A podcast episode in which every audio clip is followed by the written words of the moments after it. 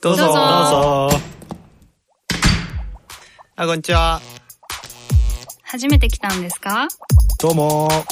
ゆっくりしていきや。え？私たち？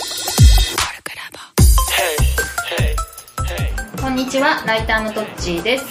はい、内科医のゆうすけです。このポッドキャストはコルクラボの活動や活動のテーマであるコミュニティについてコルクラボのメンバーがゆるくお伝えしていく番組です今回は前回同様この方に来ていただいています。じゃあよろしくお願いします。はい、はい、えーすみません、えーよろしくお願いします。心理カウンセラーの斉藤明子と申します。ここ格闘ここかくさはいんはい、そうです、えー、ここ学の夫の精神科医の斉藤とあ広志と申します。はい、ひろしさん、はい。前半もねすごく盛り上がったんですけれどすごくいいお話もいっぱいあって後半は特にゆうさんがすげえ聞きたい話したいってことがあるってことなんでお願いします。はい。ありがとうございます。じゃあ、あのーこの HSP とかの話と、その自己肯定感っていうのが、まあ、めちゃくちゃこう綿密にあのー結びついているっていうことをやっぱり勉強するたびに感じていてで僕は今その自己肯定感がまあ本当にライフワークで自己肯定感がまあ低いえー今低い人たちがじゃあ後天的にどういうふうにその生きづらさを解消していくのかっていうところのあの関わりが多分生活の中の80%ぐらいで残りがスプラトゥーンみたいな感じなんですよ。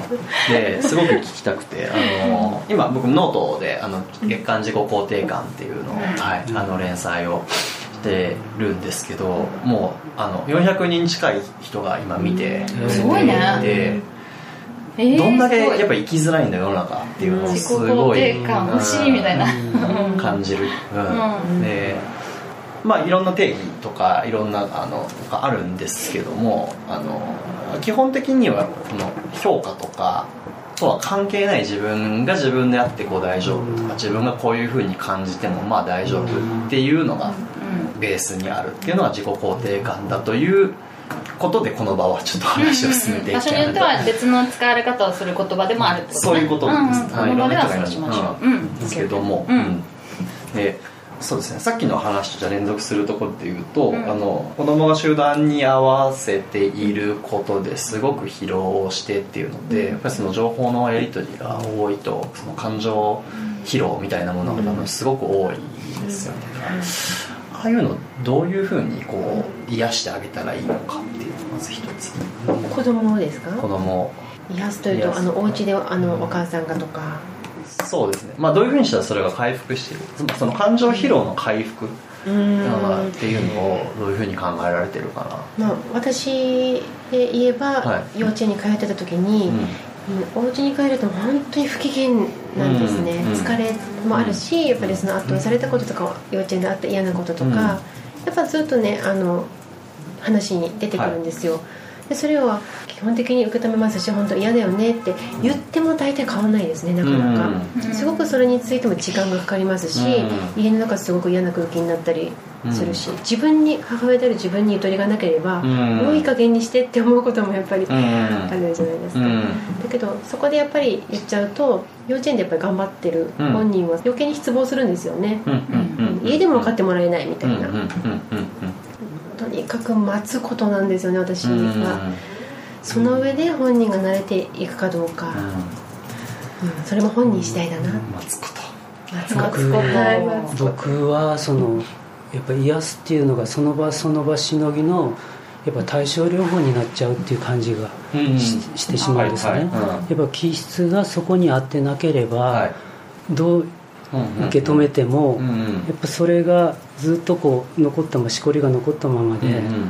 本当にやっぱそこに傷が負わされてたら、うんうん。うんそれを回復するためには、うん。やっぱりそその安全な場からあ安全じゃない場から離れるっていうことをしない限り、ずっとやっぱりそれが あの繰り返されるっていうふうに感じてるんですね。だから HSC、HSP の気質っていうのは、あの社会性が合ってないっていうこと、うんうんうんそれをやっぱりなんかだんだん分かっていってしまったんですね、それが。な社会性が合ってないってことなんですよ。だからそのうんそれは社会性がないっていうことじゃなくて、その定義する社会がちべき定義するべき社会が違うっていうところだから社会の方を合わせてそあげうですね。るしかないっていうことじゃあ疲れたからお家で癒すっていうのは対症療法で、その疲れ疲れちゃうよっていう場所からやっぱ離さないとそうそうそう本質的ではないってことなんですよねここが超不安なんだろうね。あうん。だから僕が精神科医としてだんだんやっぱり見えてきたのが過度にこの緊張してしまうっていう社会不安障害っていうその疾患があるんですけどそれから適応障害とかですね。それが社会性に気質が合ってないっていうそれで体が反応しているっていうことをそれをしようとしてるっていうふうに感じてるんですね。それはだからこの社会性じゃないところに、じゃない安 その気質にとって安心安全な場で初めて花が花開くっていうこと、うん。うんうんでトッチーさんが、はい。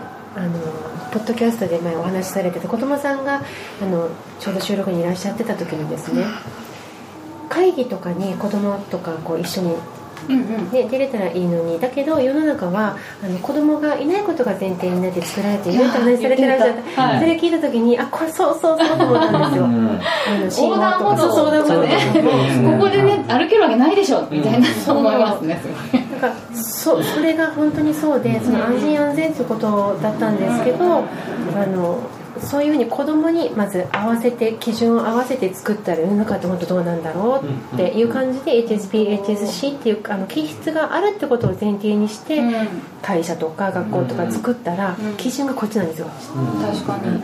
どうしてもそのこうやれる人どんどんどんどんこう社交的にやれる人の方にあの基準が合わせてあるからうん。こっちちょっと世界が違っちゃうんですよね。うんうんそうそれがすごくなんかあのいい例えだな例えだなって思ったんですありがとうございますすごい覚えててくれて嬉しい。せっかくねあのラボとかでコミュニティの設計みたいなことをやってるんだとしたら、そうそうだね。やっぱりこういう人がいるっていう前提で、まあ、ルールなりカルチャーを作るっていうのは、いいことだよね。いいことうんガンガン子供を連れて行こう。そう。リアルワールドはもう遅いしそんなに希望がそんなに持てないから。そうだね。うん。それこそ効率悪いんですよね。子供がいると効率悪くて全然内容できなかったりうん。するのでやっぱり結局待つこととかじゃあ子供がいるからどういう工夫がしたらできるのかなっていうこと。うん。うん。とか中断されて当たり前みたいなふうに思うってことですよね。うん。自己肯定感の低い子たちってやっぱりなんか自分のことやっぱ許せてないっていうことじゃないですか。自分を許してもらえるようになる。ためにまあいろんな働きかけとかを多分あのするわけだと思うんですけどなんかどういう声をかけているとかそこはまあもう本当にまあそそれが全てっつったらそうなんですけどそのどういうことを心がけていられるかとかっていうところをちょっと。お話しいただければと思うんですけどあこれ子供に限らずですか？むしろ大人。大人の方ですね,、かね、そうですね。私が関わる大人の方って言ったらやっぱりどうしてもクライアントさんになるんですけれども、私インナーチャイルドワークってやるんですね、うん。はい。でインナーチャイルドワークっていうのはあの生い立ちの中の小さい頃の自分はい。と、まあ、対話をしたりうん。あの小さい頃のあったことを思い出しながら、あのそれを2人で一緒にどういったなんだか解釈うん。していくんですけどあの時どうして欲しかったのかっていうそうそうそうですね。あのあなた悪くなかったようん。っていうこととか、はい。その感じた感覚うん。はすごく正しいもの、うん。あなたが感じたんだからとでその本人もどんなに自分がそう感じてもやっぱりお母さんがう、ん。なんかそれを言うと暗い顔したとか、うん。なんか頭行き着いたとか、うん。それがとっても HSC の子には、うん。あのダメージが大きいんですね、うん打たれ強い子ももちろんいるんだけど、うん HSC の子はとにかくお母さん好きの子が人が多くって、うんうんだからとってもねダメージが傷ついたまま大人になってるので、どうしてもその頭の中にインナーマザーっていう言葉ありますけど、うん。頭の中のお母さんが許してくれないん。ですね、うん。自分がどんなに許したくても、うん。だからこそ私はそのインナーチャイルドワークっていうところからのアプローチで、あの間違ってないってそう感じてすごくあの当たり前だよっていうこと辛かったねっていう感じのことを私はやってるんですよね。誰ですか、そうですね。その通りですね、過去を振り返る感じになるんですかね基本的に。はその根本をであるそのトラウマであるとか、その負の体験みたいなところに最終的に向き合うっていうところが多分根本的なものになると思うんですけど、そうですね。あの、えっと過去幼少期にこう吹き込まれたこの考え方こうあるべきっていう考え方がありますけど、それが今の自分にとってマイナスに働いてるっていう、うん。はい。それは変えて変えられる過去なんですよ、だけど付きまとうか過去っていうのがありまして、それは小さい頃の例えばそのご両親との関係の中ですごくやっぱ心の傷を負った、その時に付随する怒りとか、うんあの恐怖とか、そういったものをやっぱ閉じ込めうんうん。てたとすると、うんうん。その感情が気づかせるようにそ同じようなこの関係性をこう再現ですね。再現を繰り返して、うんあのずっとこう引き寄せるような現象が起こるんです、それがうん。対人関係の生きづらさ、うんうんうんうん。それがあのアダルト・チュードレンですよね、はい、自分の生きづらさが親との関係に起因しているっていうことですね、うんうんでそこの感情がもうずっと再生産そうされてるそうですね。ってことなんです。よねえー怒りを抑えると、怒りが出ちゃうってことなんですか？怒りを閉じ込めるとですなていたかったことにしてしまうはい。でもずっとやっぱ心の中にあのあるからあるからですね。それその大人になってからの人間関係ではい。それが出てしまう、そうですね。かその同じような怒り怒りをこう再現させるような関係ですよね、自分が下で上っていうこの支配的なこの非あの支配非支配関係の中でいい人であろうとすると閉じ込めちゃいますから、はいはい。そういったものがやっぱずっと繰り返されて、あー閉じ込め続けちゃうそうですね。閉じ込めたものが症状で出たり刺激依存症として紛らわすような形で出たりですね。やっぱ子供に当たっちゃったりそれをあそれとか干渉とかコントロールっていう形で、えー発散しようとしたりですね。自然に出てきた感情を認められないから、うん。押し込めるんだよね、うん。それはあの前言ってたそう押し入れにさなんかこうボコボコ入れてるのと同じでだから押し入れはもうなんかパンパンになってるんだけどうん見えない。そう。それを引き出すような子供が入ってるよってそうそう教えるようなことが起こるんですよね、うん。子供がやたらとこう水をこぼしたりしてお母さんの怒りを吐き出させるような現象が起こっちゃうんですよ、あたかもなんかわざと怒らせるような形で怒りをこう出させるような現象が起こっちゃうんですねそれうそうかも今うちの子がやってるの。出させ出させるためにやってくれてんのかもね。そう。ででも教える中にしまい込んでるから自分では気づかないんだよね。でも何かのきっかけでうん。なんかすごいガタガタ、ドバーって出たりとかするんだけど、うん。それは何でかわからないんですうん。自分では。ないなかったことになってるから、っていうのを一個一個やっぱ引き出していってっていうことそうですね。そうですね。やっぱ小さい頃のその時の感情をはい。やっぱそこまで掘り下げて、うん。その時の気持ちをちゃんとこう拾い上げて、うん。解放させてあげるっていうことですね、そうすると隙間ができますから、受け止めるそのゆとりが出てくるんですね、隙間がパンパンだと出すばっかりで思い通りにしたいっていう、そういう現象が強くなりますから、ワークがやっぱり基本だとへいう、その僕とにかくそういう子たちっていうのはあんまり本音を出してくれなかったりとか、こっちをとにかくおもんぱかってくれるわけなんですけど、まあ、そうじゃなくて本当のここに思ってることとか、うん。本当の感情を出しないって言ってでそれ出しても安心だから、安全だからっていうようなことをやってでその本音っぽいものが出てきた時にはそれをまあ褒めるというか、ああそういうのよく出してくれたねっていうようなコミュニケーションをまあ取ってるんですけどいいところ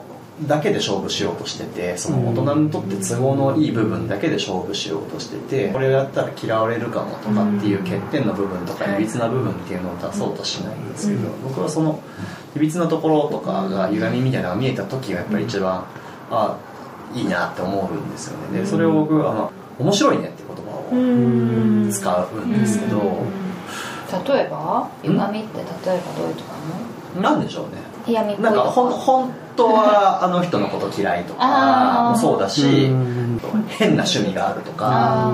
え嫌いって言っても、うん。あそれ面白いねって感じ？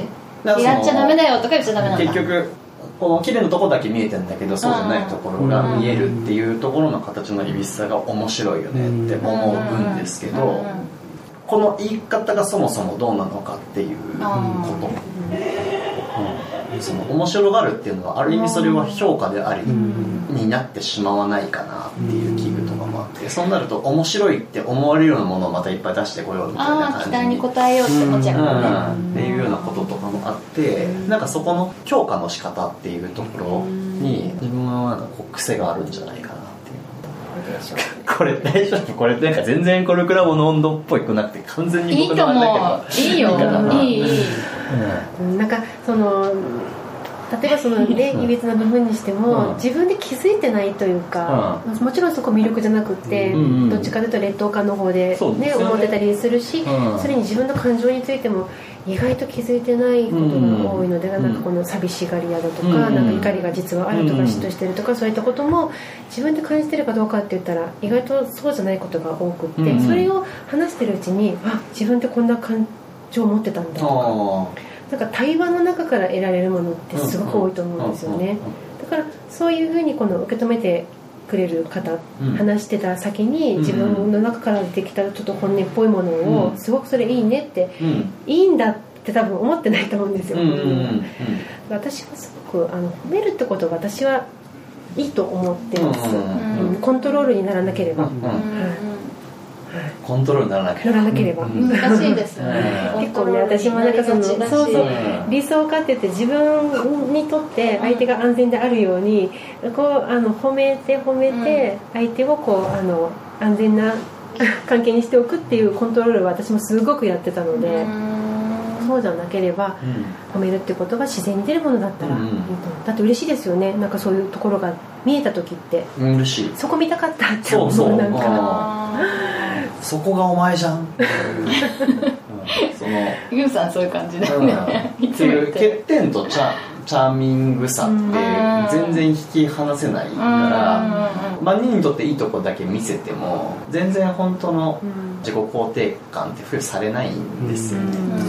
そうですね。素の部分が見れた時ってすごく嬉しいんですよ、その方の、うんはい。素の部分ですね、うん。そうだそうだ。そうですね。飾らない本当そう素の部分です、ね、そうそうその部分なんですよそれが得てして世間的には欠点である場合が多いってことなのかな。その素の部分を出していいいいと思ってないってうん。環境的にそれを許されてなかったからうん素の部分が出せないっていううん。社会性の中で生き延びるために身につけるスキルっていうのは予想を取り繕う強がるなんですね、うんそれが予想を取り繕う強がる強がる。なんですそれがやっぱ本当の自分からかけ離れたところで生きる習慣になっちゃってますから、うん。やっぱ本当怒るっていうことも大事な守るために与えられた感情、うん。大事な感情ですから、ううん。怒り方もあると思いますけど、ん。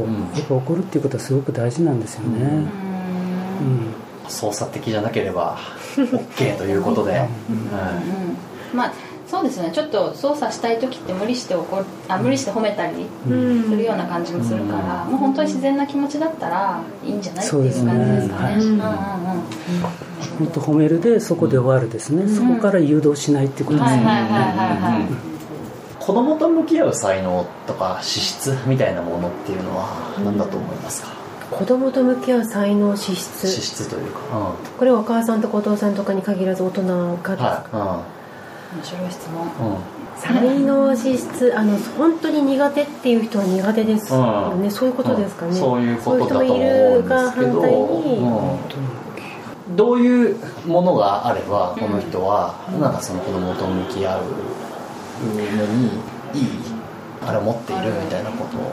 あなんのですけどそのいるじゃないですか。すごく上手な人が。上手な人、うん。はい。あの私たち夫婦でで主人はやっぱりその精神科医としての仕事がすごくまあ以前は大変だったので、はい。勤務してた頃とか、うん。やっぱりゆとりがないんですよ、うん。で主人がすごく本当にこの HSC、HSP でとっても苦しんできたっていううん。経緯があるので、うん。こういったこういう苦しみを感じるような子供うん。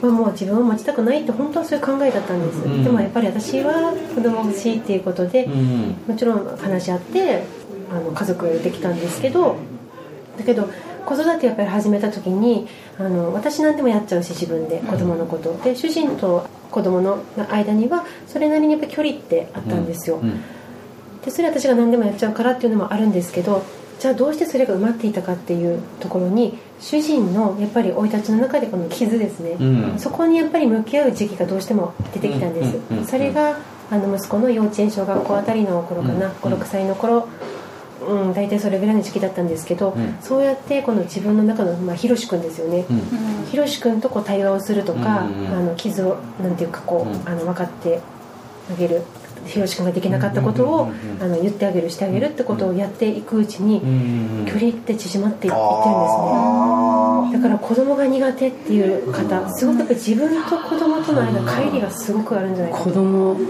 インナーチャイルド 自分のやっぱこの傷ついたあの放置されているこの自分の傷ついたままのあの自分をこう感じ感情を感じこの気持ちですね。感じ取ることができるとタケルの気持ちがもう直通で分かっちゃうんですね、うんうんうん子供の親じゃなくて、うん。子供の目線でもも自然に降りてるんですね、うんそれでもうもう直通で分かっちゃうんですよ、うんうん辛いことをこれからなんか辛いことをなんかこう直面した時にやっぱ涙が出そうになっちゃうんですね、うんそれぐらい、そのだから子供の時に本当にまあ辛いことがあってでもそのことが本当に子供の目線になることができるしその実際にそのいう子供と触れ合うことで自分の回復の過程にもなるっていそうことでもあるっていうことあります。はい。あります。あります、うん。すごい、うん。でも逆にその自分の中の子供と向き合えてないと子供が苦手っていう思う人もいるんでしょうか？い身に覚えあいいるよね近くに。それっぽい人がいる。本当にそうだと思います。ねそうなんですね。だからそういう方もこのインナーチャイルドワークって言ってん。小さい頃の傷ついたままの自分とちゃんとこの向き合うことができれば変わってくると思います。これちょっと今日今日ちょっと話してみようじゃああの自分の中の小さい頃のままなんていうかこう頑張って生きてきた分、うん。コントロールしてるんですよ自分の人生とか、うん。対人が、うん。でコントロールしてないとすごく不安だからあの子供もコントロールしないと、不安っていうことでうん。しちゃうと余計この親子間ってすごくこの亀裂が起こって余計苦手になりますから、うん。でもう本当主導権奪奪われてるっていうかもう渡す子供に、それをすごいしてるから効率は悪いし、それは大変だったんですけど大変だけどうん。得られるものがね、うん。赤ちゃんごっこむ息子がパパに赤ちゃんをさせるんですよ。ピロリンとかって言って、へで私たちはすごいあのそのインナーチャイルドワークにしてもごっこがすごい私上手になって、うん。インナーチャイルドワークにすごい生かされてるんですよ、息子が鍛えてくれたん。ですすごい体がそれ明け渡せる人がやっぱりすごい、ーなるほどね。子供にね主導権を。うん。なるほどね。はいはいまだまだね話したいけど こんなところで収録は終わりたいと思います。はい、じゃああと7つぐらいあるんだ そうだね。じゃあこれお願いします。はいせーの。コルクラボの温度でした。コルクラボの温度はツイッターもやっていますコルクラボの温度で検索してフォローしたりご意見ご感想いただけると嬉しいです。また「ハッシュタグコルクラボの温度」でツイートしてもらえれば探しに行きます。よろしくお願いします。